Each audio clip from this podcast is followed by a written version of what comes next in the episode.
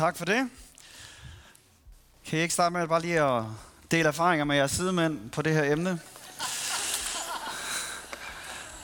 Det er øh, Sex og Samfund, som er en af de organisationer, som øh, ligesom har det på skemaet her i uge 6, de siger øh, sådan her, at de ønsker at sikre retten til reproduktiv sundhed og seksualoplysning som en menneskeret, uanset alder, køn, religion, ægteskabelig og social status.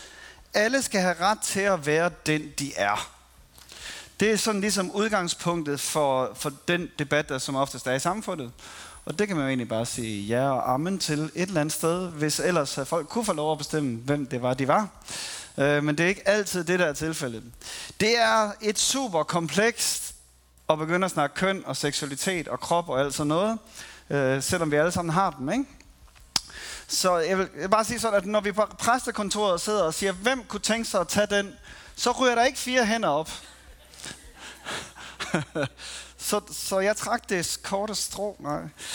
Øh, det er øh, et komplekst emne, ikke kun fordi, at det er følsomt for mange, øh, enten fordi, at det måske er lidt tabu, eller fordi det er blevet så vigtig en del af ens identitet og selvforståelse, men også fordi der bare er så mange faktorer, der er vævet ind øh, i vores forståelse og vores praksis på de her områder.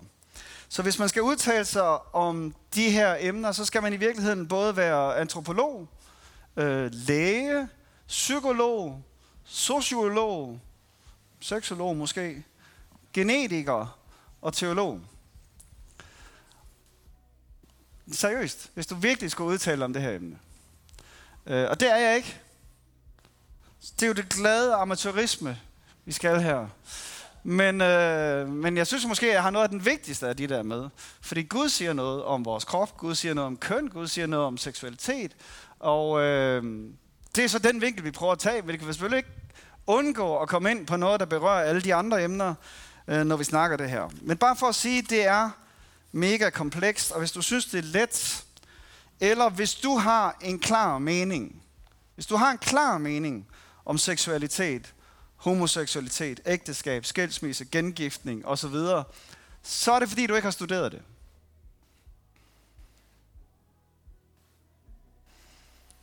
Hvis du har en klar mening om de her emner, så har du ikke studeret det nok.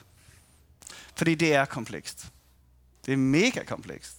Der er også noget af det, der er mega enkelt, men der er virkelig også noget af det, der er mega komplekst. Så, hvordan kommer vi nogen vejen med det her? Jamen, jeg tænker, at øh, forhåbentlig så får jeg noget til at sige noget, som giver noget eftertanke. Forhåbentlig får jeg sagt noget, som giver øh, anledning til noget dialog. Og sikkert også noget genovervejelse. Det er i hvert fald ligesom det, der er mit hovedformål med det. Meget andet kan jeg ikke håbe på. Så må Gud gøre resten. I dag har jeg kaldt det køn og krop, eller køn og kroppe. Lev med det. Øh, fordi det kommer til at handle om menneskesyn, køn og kønsroller, seksualitet og kærlighed som vilkår, vi skal håndtere. Som vilkår, vi skal håndtere. Vi skal leve med det. Køn og seksualitet og krop og alt sådan noget. Og øh, lad os starte med den store historie. Fordi når vi snakker kompleksiteten, når vi snakker de vilkår, vi lever under, så er det i bund og grund fordi, at der er en stor historie øh, Guds store historie. Som starter med, at vi er formet, skabte, det hele er så godt. Gud skaber mennesket, i sit billede skaber han mennesket, og øh, alt er så godt. Så er vi desværre også bare faldende. Vi har godt oprør. 1. Timotheus 4.4 siger, at alt, hvad Gud har skabt, er nemlig godt. Som udgangspunkt er det godt. Så siger Efeserbrevet 2, en gang var I åndeligt set døde på grund af jeres synd og oprør mod Gud. Vi øh, gør oprør, vil selv, spiser af træet til kundskab om godt og ondt, som på en eller anden måde skifter Guds absolute målestok ud med, og absolute etik ud med, at vi hver især har vores egen etik og vores egen målestok for, hvad der er rigtigt og forkert. Øh, og så prøver vi at gøre, hvad der er ret i vores egne øjne, og så bortforklarer vi og rationaliserer øh, alt det andet væk. Og det starter helt fra starten af i Edens have med, at det var kvinden, du, du satte ved min side, som forledte mig til det her øh, skyld og øh, den der relative målestok, vi har fået, er skyld i enhver konflikt, vi har i den her verden. Nu står der synd og oprør. Synd er i virkeligheden at ramme ved siden af målet. Altså ikke ramme det mål, Gud havde for os. Det, som han havde skabt så godt, bliver på en eller anden måde ødelagt. Det bliver... Vi kommer til kort i forhold til det, vi egentlig skulle være. Øh, vi bliver indkroget i os selv på en eller anden måde. Man kan også sige, at synd er i virkeligheden egoisme. Vi bliver fokuseret på mig selv. Øh, og i virkeligheden er al synd i bund og grund noget egoistisk. Kommer vi måske lidt mere tilbage til. I det gamle testamente, så ser vi så langsomt resultaterne af det oprør. Øh, der er både det biologiske, at der kommer død og sygdom ind i verden. Der er også øh, emotionelle, åndelige resultater. Øh, vi bliver adskilt fra Gud. Og øh, kigger vi os omkring i dag, så kan vi også tydeligt nok se, at verden ikke er, som den burde være. Verden er ikke, som den var tiltænkt. Det synes et hvert menneske. Et hvert menneske, når vi kigger os omkring, så kan vi se, at det her, det er ikke, som det burde være. Der må være gået noget galt på et tidspunkt. Eller også, det er ikke sikkert, du tænker, det er gået galt. Det kan være, du bare tænker, sådan er det. Men du ved, at det er galt. Du ved, at det ikke er som... Det er ikke ideelt. Og hvor har du den fornemmelse fra, hvis ikke der var noget, der var ideelt? Hvis ikke der havde været noget, der var godt, hvordan kan du så vide, at det er forkert nu? Hvorfor er det, at du synes, at noget er ondt? Det må være, fordi du har en fornemmelse af, at der er noget, der er godt, og det er ikke det her. Så et eller andet sted, så selve det, at vi synes, at noget er ondt og forkert, signalerer, at der må være noget, der er godt og rigtigt. Det er bare ikke altid, vi kan finde frem til, hvad det gode og det rigtige er. Men Gud har en plan om genoprettelse. Så vi er også fundne. Menneskesønnen er jo netop kommet for at opsøge og frelse det fortabte. Hans plan om genoprettelse indebar, at han først selv måtte blive menneske for at vise os, hvordan han var. Og så tog han skylden og straffen og skammen og synden, al vores kommen til korthed, og tilbød os sin fuldkommenhed i stedet for. Og så kommer der en endelig genoprettelse af hele skaberværket, øh, som vi ikke er i helt endnu. Så det er Guds store historie. Vi er formet, vi er faldende, men vi er også fundne. Problemet er bare, at øh, vi er stadigvæk både faldende og fundne. Så øh, vi, vi lever der i gabet. Vi har stadigvæk syndefaldets konsekvenser. Og så har vi alligevel den der oplevelse af, at Gud er kommet og har vist os noget, og der er noget nyt liv, og specielt hvis du er krist, jamen så er der noget ny kraft. Du, også har fået et, du er blevet et nyt menneske, taler vi om, blevet født på ny. Vi bruger altså nogle udtryk. Så der er begyndt noget nyt, men alligevel er vi stadig derovre. Så vi lever måske mere i den her frustrerede mellemfase. I et spændingsfelt. Øh, Paulus siger det sådan her i Romerbrevet. Vi ved, at alt det skabte til stadighed stønner og vrider sig som i vejer. Har du det sådan nogle gange? Du stønner og vrider dig lidt i den her verden, vi er i. Øh, udspændt imellem. Åh, Jesus har taget al sygdom, og alligevel så er der kraftsygdom. Udspændt imellem. Jeg skal tilgive, han har tilgivet, men jeg har alligevel konflikter i min. Udspændt på alle mulige områder er vi. Så vi lever i frustrationsfeltet der et eller andet sted. Og øh, det gør vi på rigtig mange områder i vores liv, også dem vi skal tale om i dag. Så vi lever i sådan en mellemfase, hvor vi kan opleve en forsmag på det der, der kommer, og samtidig lever vi i en falden verden. Vi har set hos Jesus, hvordan det burde være, og det er sådan vores aspiration. Men vi er stadig i en situation, hvor det ikke er, som det burde være. Vi beder, komme dit rige, ske din vilje, fordi den endnu ikke sker. Og øh, det er så her, vi er lige nu. Det påvirker alle mulige områder i vores liv, og i dag skal vi bare kigge på tre af de områder. Det første, jeg vil sige noget sådan rimelig kort om, det er vores menneskesyn. Og nu har jeg sådan ligesom slået det sammen og sige, vi er formet og fundne. Altså det vi var, det er det vi skal blive engang. Øh, og så er vi faldende, og så er vi her ind midt imellem i den der frustration. Hvad gør vi i den frustrationsfase? Det, at vi er formet, og det, at vi er blevet fundet, det der er Guds oprindelige tanker, og det, han vil have det tilbage igen, det har noget at gøre med, at hver eneste menneske har en iboende værdi. Alle mennesker er værdifulde, og der er en Guds lighed, et Guds billede i hver eneste menneske. Og det der menneskesyn, det bliver nødt til at forme os. Det bliver nødt til at være grundlaget, at vi møder et hvert menneske som om, at det er skabt i Guds billede. som om det er elsket og værdifuldt. Problemet er, at vi lever i en falden verden, hvor mennesker bliver til objekter.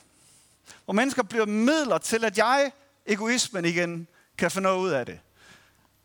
Vi tager ejerskab over andre mennesker. Magtmisbrug. Optænksliggørelse. Gymnasieelever har lister, hvor de rangerer dem fra det modsatte køn, ikke? På en skala fra 0 til 10. Der er et eller andet i menneskesynet der, hvor det går galt.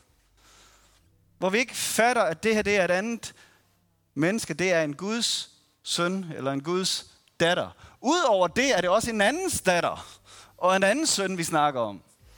Og ikke bare en ting. Ikke bare et objekt. Og i virkeligheden, så er der noget helt dybt nede der, vi skal arbejde med.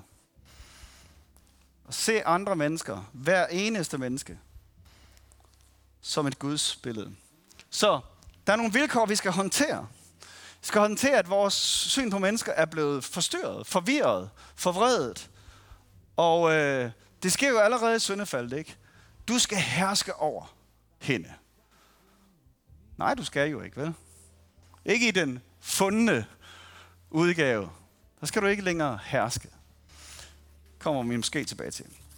Godt. Det var bare lige for lige kort at sige lidt om menneskesyn. Så lad os kigge lidt på køn og identitet.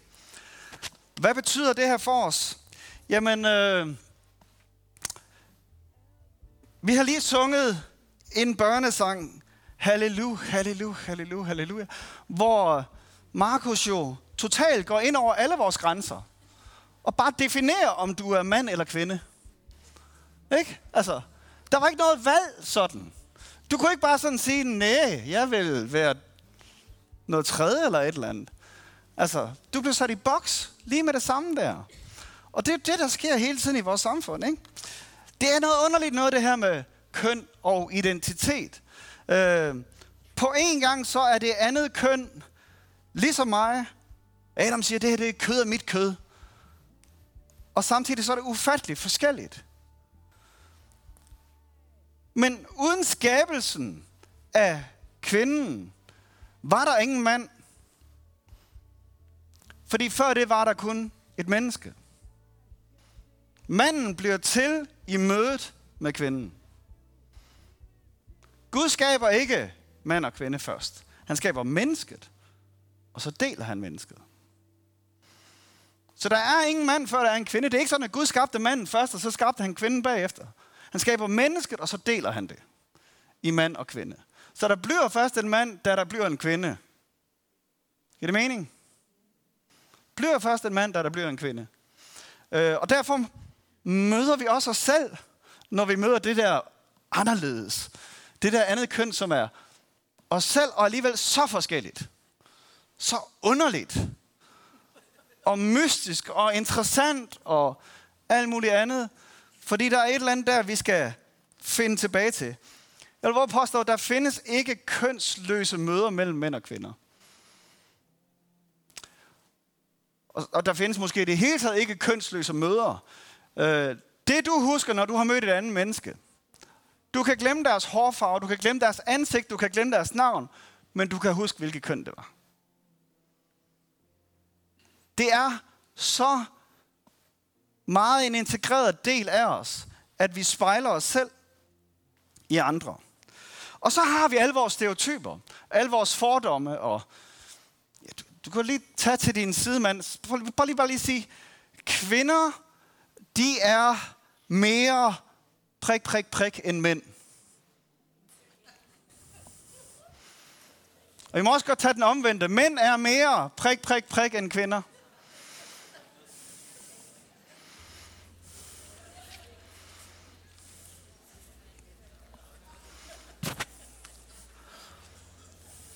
Men er I nu sikre på det? Er I nu sikre på det? Har I mødt undtagelser?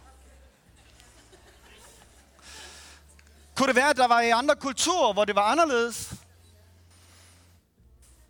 Helt sikkert. Der er fysiske, samfundsmæssige, psykologiske faktorer, der spiller ind i vores forståelse af vores selv. Historien har præget, hvad vi tillægger det at være mand og kvinde, fordi at vi tidligere i historien har kvinderne været fokuseret på opfostringen af børn, jamen så er der måske mere omsorg hos mange kvinder, fordi manden skal ud og jage, så er der måske mere initiativrigdom og sådan noget. Men det er jo ikke givet sådan. Det er jo formet sådan. Bibelen definerer faktisk ikke, hvad mand og kvinde er. Bibelen definerer ikke, hvad er det, der er maskulint, og hvad er det, der er feminint. Der er ikke en opslagsbog her, der siger, mænd skal altid være sådan, og kvinder skal altid være sådan. Der er faktisk rimelig meget råderum. Og jeg tror, vi går rigtig galt i byen der, hvor vi straks, fordi vi tænker, uh, der er nogle feminine egenskaber, så er han nok, eller så er jeg nok. Nej. Du kan ikke definere det på den måde. Du kan ikke sige, at hvis jeg, hvis jeg har den her egenskab i mit liv, så er jeg en mand, eller så er jeg en kvinde. Det er ikke det, der definerer, om du er mand eller kvinde. Og i virkeligheden er det også problematisk at tale om maskulinitet og femininitet. For hvem definerer det? Det, det er jo kulturelt defineret. Hvor har vi ellers vores definition fra? Det er sådan, erfaringsmæssigt, så kan vi noget om, de fleste er sådan. Og så kan dem, der ikke er sådan, sidde og føle sig udenfor. Eller forkere det. Men der er ikke nogen definition. Gud har ikke en definition af det. Så måske skulle vi også lade være at lave sådan nogle klare definitioner af det. Kan man da i hvert fald overveje. Vi er på det område fri til at være dem, vi er. Men ikke til at være dem, de andre skal være. Og det er jo så der, vi tit går galt i byen. Vi skal blive på egen banehalvdel. Der er... Gud sætter nogle skæld ind. Og det gør han hele vejen i skaberværket. Han sætter skæld ind mellem jord og himmel, mellem vand og hav, mellem dyr og planter, mellem mand og kvinde. Og dem forsøger vi hele tiden at udviske. Og sige, de betyder ikke noget, de skal. Men et eller andet sted, så... Og vi forsøger både at udviske dem, og så, eller også så sætter vi rigtig meget fokus på dem. Og begge dele er egentlig nogle grøfter, vi måske skal passe lidt på. Når vi forsøger at udviske forskellene, er det måske ikke underligt, at de der halvdele har svært ved at passe sammen. Hvis jeg forsøger at være noget det, min modpart skal være, den jeg passer sammen med skal være, så er det måske ikke underligt, at vi ikke længere passer sammen. Måske er det bedste parforhold i virkeligheden der, hvor du er blevet helt dig selv. Jeg har sådan en, en sætning, jeg nogle gange siger til, til folk, som jeg snakker med om det her, i forhold til at, at finde en ægtefælde. Er du den person, den person, du leder efter, leder efter? Er du den person, den person, du leder efter, leder efter? Og den skal man lige have et par gange til at køre rundt. Der bliver altid sådan lige helt stille. Hvad? Med andre ord, du skal blive dig selv først. Du skal ikke lede efter en partner, der kan komplementere dig, eller der kan gøre alle dine svage sider stærke, eller du skal først og fremmest finde ud af, hvem du er, før du kan begynde at lede efter, hvem du passer sammen med. Og, og der tror jeg tit, vi går galt i byen. At vi prøver på alle mulige måder at blive nogen, vi ikke er. Og så undrer vi os over, at vi ikke passer sammen med dem, vi så skal passe sammen med. Ikke at jeg tror, at der kun er en eneste ene, men det er en helt anden, det er en helt anden debat.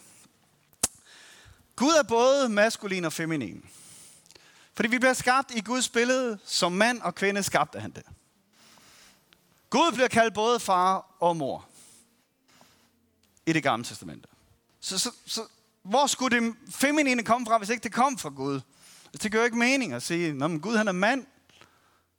Gud er både mand og kvinde. Hvis vi som mand og kvinde er skabt i hans billede, er han både mand og kvinde, og vi kan slet ikke bruge de betegnelser på ham i virkeligheden. Han er menneske. Han er mennesket, før vi bliver delt. Det er det billede, vi er skabt i. Mennesket, før vi bliver delt. Vi er biologisk set jo enten mand eller kvinde det, det, det er også nogen, der er forvirret om, men altså hver eneste celle i din krop er enten hunkøn eller hankøn. Det kan man ikke så meget komme væk fra. Men vi er også faldende, vi er også forvirrede, vi er også underlagt apropos vilkår. Øh, men biolog, biologien er givet fra fødslen fastlagt, og kan sådan set ikke ændres. Psykologisk, der snakker man om fire forskellige køn, fordi der kan man også være ingen eller begge. Og så har vi Facebook, der har 71 eller et eller andet haløjse, ikke? Men, men kønsidentitet er blevet mere en social konstruktion, altså noget, du, som ikke er noget synligt, noget virkeligt, men noget, du føler dig selv. Bibelens ord er sådan set, at du er skabt. Din identitet skal ikke opfindes. Den er givet. Hvis vi er skabte, så er den givet, så skal den måske opdages. Den skal måske udforskes. Den skal måske anerkendes, og den skal måske accepteres. Men den er der allerede. Men spektret er meget, meget bredere end det, vi gør det. I andre kulturer, der opfører mænd og kvinder sig anderledes, end de gør hos os. Jeg har arbejdet mange år på en international bibelskole. Det var overhovedet ikke unormalt, at øh, to afrikanere kom gående med, mænd kom gående med hinanden i hånden ned ad trappen. Helt normalt. Nogle kulturer kysser alle hinanden, også på munden. Øh, nu er det sådan ved at blive moderne i Danmark, at moderne mænd, de græder. Altså kronprins Frederik og Sebastian Lyngård og Jordan Peterson græder, og Tobias Rahim synger om det, og Victor Axelsen gør det, når han er på, bliver interviewet. Altså, det er meget moderne øh, lige pludselig, at mænd de græder. Øh, men i Bibelens verden, der har mænd stortudet længe. Josef græder. David og hans krigere bræst i gråd. Job græder. Gamle mænd græder. Esra og hele folket græder. Peter græder bitterligt. Jesus græder to gange i hvert fald, vi hører om. Øh, der står stadig i det gamle testamente, de græd til de ikke kunne græde længere. Så græder man altså længe, man gør. De græd til de ikke kunne græde længere.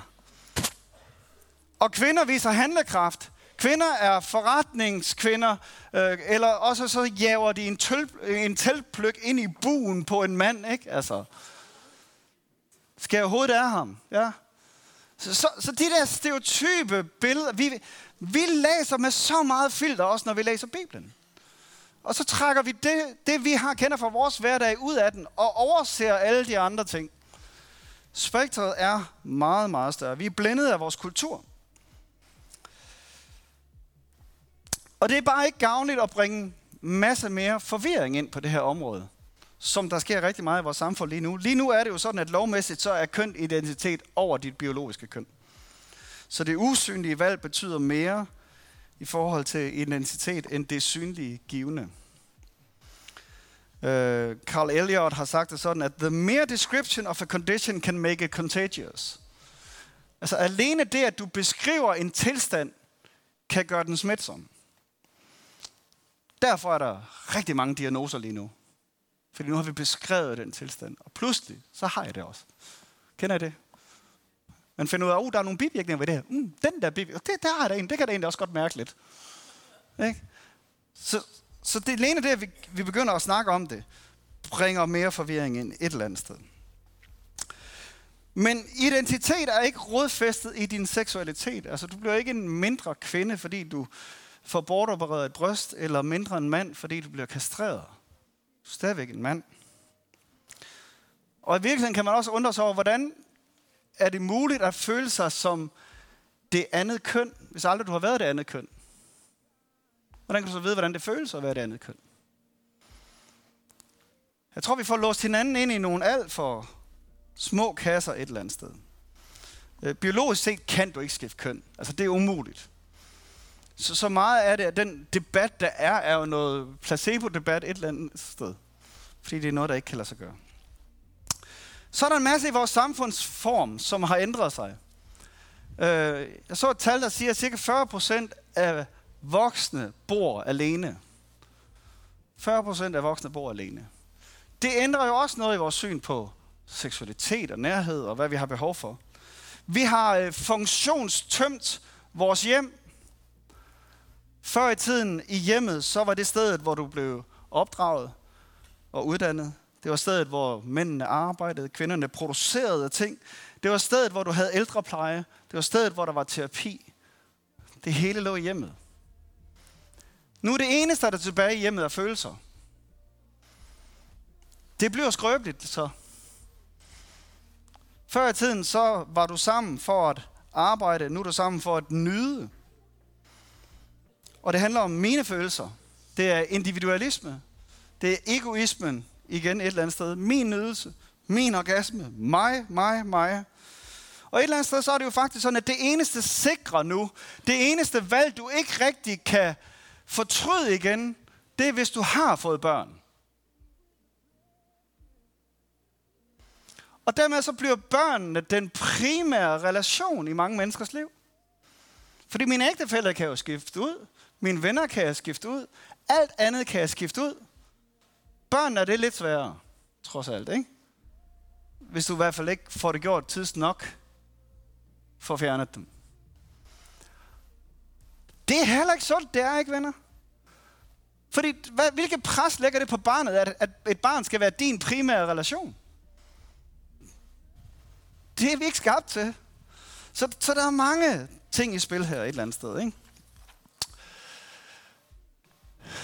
Vi er delt, mens meningen var så, at vi skulle få os sammen igen. Når jeg siger, at vi er asymmetrisk lige, så er, det, så er det, at Bibelen er meget klar på, at vi er lige, men vi er ikke ens. Mænd og kvinder er lige, men vi er ikke ens. Vi er asymmetrisk lige. Vi skal netop passe sammen. Og vi er skabt til at være tiltrukket af hinanden. Altså, Adams første ord. Wow! Ikke? Men det bliver til magt og undertrykkelse. Det bliver til, at vi enten udvisker forskellen, eller også fokuserer vi rigtig meget på forskellen. Og det bliver til begær, i stedet for tiltrækning.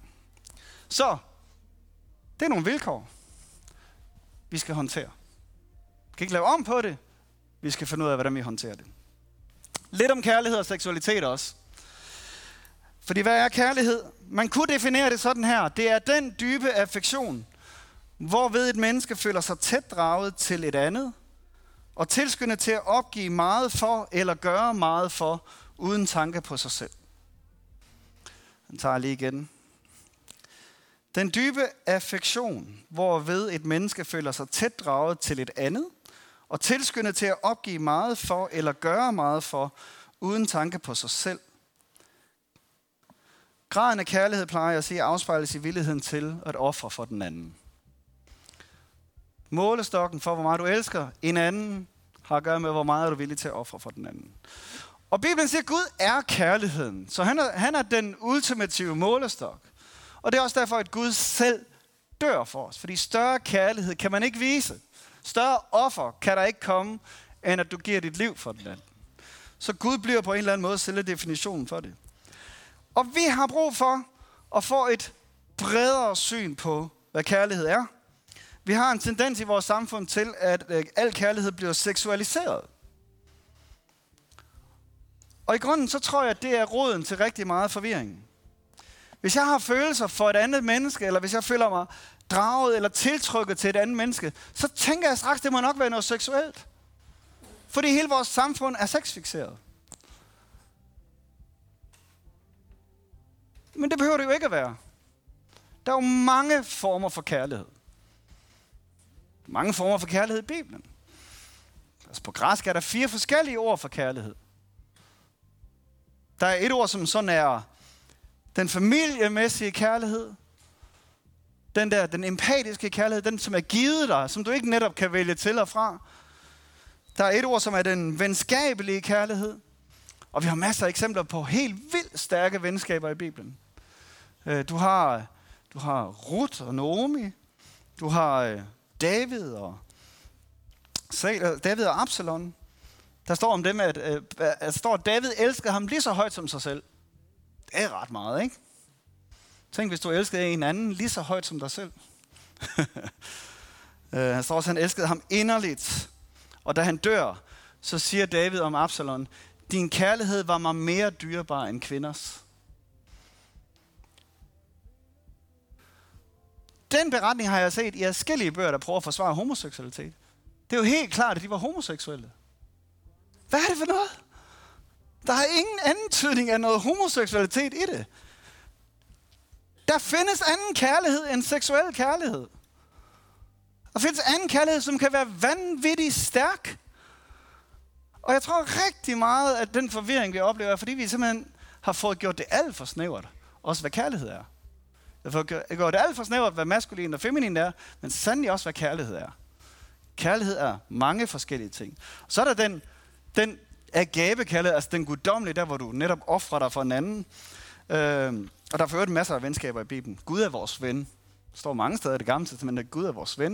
Der er masser af eksempler på venskaber. Der er masser af eksempler også på venskaber, der går galt. Og det, det kunne være en helt prædiken om venskaber i det hele taget. Og så er der også den seksuelle kærlighed. Også i Bibelen. Masser af den. Øh, højsangen. Fem. Berus jer i elskov. Ikke? Øh, men måske er dit behov ikke nødvendigvis for sex, men for venskab, for nærhed, for omsorg. Jeg tror, vi alle sammen har noget energi, der skal kanaliseres et eller andet sted hen. Ikke? Og nogle gange så får vi kanaliseret det ud i netop noget begær, noget egoisme, noget, hvor det er mig, der er i centrum. Paulus siger noget sjovt, han siger i Efeserbrevet, at den, der stjæler, skal ikke stjæle mere. Nå, jamen det er jo fantastisk råd, ikke? Så det skal du bare lade være med, hvis du stjæler. Men hvorfor stjæler du? Det gør du jo, fordi at du er egoistisk. Og fordi det giver dig et lille kick. Og næste gang, så skal du gøre det sammen med nogen måske. Så giver det endnu mere kick. Og så skal du måske gøre det sted, hvor der er noget, noget alarm på. Endnu mere kick. Og et eller andet sted, så, så, så er det jo for let bare at sige, du skal bare holde op med at gøre det. Så derfor så siger Paulus, i stedet for skal han arbejde med sine hænder. Fordi du bruger hænderne til at stjæle med. Du skal kanalisere din energi et andet sted hen. Og så slutter han af med at sige, så at du kan bruge det til at gøre godt for nogle andre. Altså, kan I se den der? Den egoistiske handlekraft bliver pludselig vendt til noget uselvisk handlekraft. Og i virkeligheden så er det jo sådan på hver eneste område i livet, hvor vi har afhængighed, eller begær, eller egoisme, at vi skal se, hvordan får vi kanaliseret den energi til at blive uselvisk. Fordi det er det, vi er skabt til. Så snart det bliver selvisk, så bliver det rådent. Men det er beregnet til at være uselvisk. Vi er skabt som seksuelle væsener. Det er ikke et resultat af syndefaldet. Det er vi skabt til. Skabt som mand og kvinde i hans billede. Hans billede. Han ved godt, hvad vi er. Og vi er skabt forskellige, som sagt. Øh, det er en af Guds kongs tanker, forskellighed, supplement, berigelse, variation. Prøv, hvorfor er der så mange dyrearter? Hvorfor er der så mange snefnug? Hvorfor er der så mange blade? Hvorfor er der så mange fingeraftryk? Han vil den der forskel. Øh, men faldet, oprøret der, gør, at vi sætter vores egne standarder, og det gør også en hel del konsekvenser på det her område. Kvinden får at vide, at hun skal begære hendes mand, han skal herske over hende. Det er den der magt. Og vi kan se i det gamle testament, hvordan man forsøger at udviske de der skæld, og derfor så kommer der også nogle kraftige forbud mod homoseksualitet. Endda mod en kvinde må gå i mands tøj og alt sådan nogle ting. Og det, det er så et forsøg på at gøre op med den der udviskning af de skæld, som var der. Kvinden bliver så nærmest mandens ejendom i nogle af lovene også. Øh, vores gen er også delvis ødelagt. Vores følelsesliv er ødelagt, eller forvirret i hvert fald. Og vi er åndeligt døde fra Gud, og samtidig så er der det der gudsbillede. Vi er virkelig i den der frustrerede midterting, ikke? Øh, det kan være, at jeg lige skulle have den der med derovre. Øh, mennesket er en helhed i det gamle testamente. Der er stort set ingen celibat i det gamle testamente. Du skal være gift. Det, det er det, du skal. Du skal reproducere dig selv jo, og slægten skal videre og alt det der. Og hvis ikke du er gift, hvis din mand dør, jamen, så er der svoger ægteskab, og så skal du gifte dig med din svoger. Ikke? Altså, du skal bare være gift. Det er ligesom en del af det. Og det er næsten sådan en frugtbarhedsreligion. Altså, det er blod og sæd, der er i centrum i det gamle testamente. Ikke? Øh, det er nogle vigtige detaljer. Da Jesus kommer ind på scenen, så kommer han med en ny pagt, en ny aftale, genopretter syndefaldets konsekvenser løfter kvinderne op. Alle bliver pludselig lige på Gud. Der er ingen forskel på mand og kvinde i Kristus, siger Paulus. Og han peger tilbage på skabelsesberetningen og siger, har I ikke hørt? Genbekræfter ægteskabet. Også efter at det også i en periode har været forvirret ikke? med flerkoneri og alle mulige andre sjove ting. Øh, og kommer med heling til krop og sjæl og ånd. Øh, der er stadigvæk, det er stadigvæk ikke, som det bør være. Og derfor så er Nyt Testamentet også fyldt med en masse regler og råd til, hvordan håndterer vi vores komme til korthed, vores synd, vores oprør, både det seksuelle og på andre områder. I kirkehistorien så kommer desværre en stor indflydelse fra grækerne, som havde en stærk opdeling af krop og ånd. Den er der ikke i det gamle testament, den er ikke i Bibelen. men den kommer med græsk indflydelse af krop og ånd. Kroppen er ligesom den jordiske, og derfor ond og syndig. Og så får vi munkeordner, så får vi nonneordner, så kommer der celibat for præster. Øh, Luther prøver at gøre op med det, og gifter sig med en nonne jo faktisk. Øh, men så kommer der noget pietisme, som svinger helt over i den anden grøft i 1700-tallet. Et opgør med værslighed og sex og synd knyttet sammen. Sex det er kun til reproduktion. Øh, og det er der også nogle af de der middelalder teologer, som siger, at det er helt sikkert kun for reproduktion. Jøderne, der var det sådan, at du skulle have sex hver dag. Med mindre, at du havde et hårdt fysisk arbejde, så skulle du kun have det to gange om ugen. Og hvis du var øh, sådan en eller anden beduin eller et eller andet, så skulle du have en gang om måneden, tror jeg det var. Altså, der var helt klare regler for det. Øh, men, men op igennem kirkehistorien, så kommer der regler om, at du må ikke have sex om fredagen på grund af det her, om onsdagen på grund af det her, om torsdagen på grund af... Altså det sidste er der faktisk kun en dag tilbage om ugen, hvor man måtte jo. Og det var kun til reproduktionsformål selvfølgelig. Men det var ikke sådan, det var oprindeligt. Sådan var det ikke fra begyndelsen, som Jesus ville have sagt. Øh, og det er slet ikke sådan, det er i Bibelen. Vi er skabt til sex. Undersøgelser siger, at folk, som lever uden partner, hvis man spørger dem, så siger 77 procent af mændene og 63 procent af kvinderne, at de gerne vil have en fast partner. Øh, eller de ønsker sig sex, tror jeg det er. Det er dem uden fast partner, der siger det. Og det er helt tydeligt i Bibelen, at sex ikke kun er til reproduktion. Bare læs højsangen, ikke? Vores seksualitet er naturlig og skal påskyndes, påskyndes og ikke bekæmpes. Den er bare også powerful. Øh, ligesom ild kan du varme dig ved og brænde dig ved, så er det lidt det samme her. Og den er ikke til selv tilfredsstillelse, men til anden tilfredsstillelse. Og det er derfor, den er skabt til at være beskyttet og forpligtet. Det er det, ægteskabet går ud på. At det er kronen på værket, når du har lavet en pagt med et andet menneske. Når du er blevet et på alle de der andre områder, så er der en ny enhed, der kan komme til. Den er ikke adskilt fra det, og tingsliggjort, og vilkårlig. Den er målrettet og forpligtet. Så det er noget, der skal håndteres, som er svært at håndtere for os. Seksuel begrænsning er sådan set påkrævet alle mennesker. Alle regler, alle, eller hvad hedder det, alle kulturer, alle lande, alle har regler for sex. Øh, Selv de, de allermest, hvor der er allermest fri sex, er der stadigvæk noget blodskammer og incest og sådan nogle ting. Ikke? Eller også må du kun have en eller fire koner i nogle lande. Ikke? Højst fire koner. Altså, der er altid nogle regler for det. Der er altid en eller anden begrænsning. Øh, seksuel begrænsning, der er en, der har sagt, at sådan her, seksuel begrænsning er påkrævet alle, svært for de fleste og ekstremt udfordrende for nogen. Det er jo ikke sådan, at hvis du kæmper med homoseksuelle følelser, at så, så er du den eneste, der har seksuelle problemer eller udfordringer. Alle har vores seksualitet som et vilkår, vi skal håndtere. Hver eneste af os. Det er svært for de fleste, som der blev sagt her, og så er det ekstremt udfordrende for nogen. Og jeg tænker, at vi skal snakke noget mere om det. Der er ingen vej udenom. I det nye testament er seksuelle udfordringer med på listerne over vores komme til korthed og udfordringer, sammen med andre relationsudfordringer, der har at gøre med kiv og splittelse og klikker, og alt, sammen med alle de der temperamentsudfordringer, hissighed og egoismeudfordringerne, tyve, røver, griske, selviske og misundelse. Der er sådan ligesom tre grupper, der er de der selviskhedssynder, der er temperamentssynderne, og så er der relationssynderne. Så sex er i alle de der lister. Fordi det er noget kommet til korthed, og noget, vi skal håndtere. Og når Bibelen sætter standarden så højt, så er det ikke for at bringe fordømmelse, men for at føre os i armene på Jesus. Hjælp, vi har brug for dig. Hver dag, hele tiden, altid.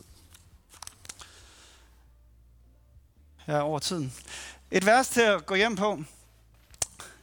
Jeg beder om, at jeres kærlighed må blive ved med at vokse, og at I må få stadig større forståelse og dømmekraft, så I kan skønne, hvad der er det væsentlige, og træffe de rigtige valg. Vi skal leve med det. Vi skal leve med de her ting, og øh, der er nogle vilkår, som vi et eller andet sted skal håndtere. Og derfor bliver vi nødt til at have, tale om det, bliver nødt til at tænke om det. Vi bliver nødt til at genoverveje, hvad vi mener om maskulinitet, femininitet, forskellige former for kærlighed, øh, begær, alt sådan nogle, alle sådan nogle emner. Og vi håber, at vi med den her serie kan sætte gang i nogle af de her tanker. Håber, at I tager det med videre og snakker om det i jeres citygrupper. Øh, vi snakker som sagt om de næste to søndage, og på søndag bliver der en Q&A med Michael efter gudstjenesten, hvor man også kan, kan stille konkrete, direkte spørgsmål. Lad os bede sammen. We need it. Far i himlen, tak fordi du har skabt os, som vi er, og hjælp os til at opdage, hvem vi er, og hvordan du har skabt os. Tak her for hver eneste af vores øh, kroppe, hver eneste af vores øh, øh, identiteter, også kønsidentiteter. Jeg beder dig om, at du øh, lader os være i den og hvile i den. Lad os opdage den og fascineres af den og udforske den. Og her hjælp os også at håndtere det. Hjælp os i relationerne at håndtere det. De vilkår, vi har, som er forskellige for hver eneste menneske. Tak, at du, øh, det er din godhed, som leder os til omvendelse. Og her, øh, jeg beder om, at øh, alle spørgsmålene ikke må drive os til fortvivlelse eller frustration, men må drive os i armene på dig. Tak, Jesus, at øh, du ikke har skabt et liv, der ikke er muligt at leve, men tværtimod har du givet os masser af gode råd til, hvordan vi får mest muligt ud af det liv, vi lever. Både livet med dig og relationen til dig og til os selv, og sandelig også relationen til mennesker omkring os. Tak her, at du øh, går med os, og øh, lad os vokse i vores forståelse også på det her område. Amen. Amen.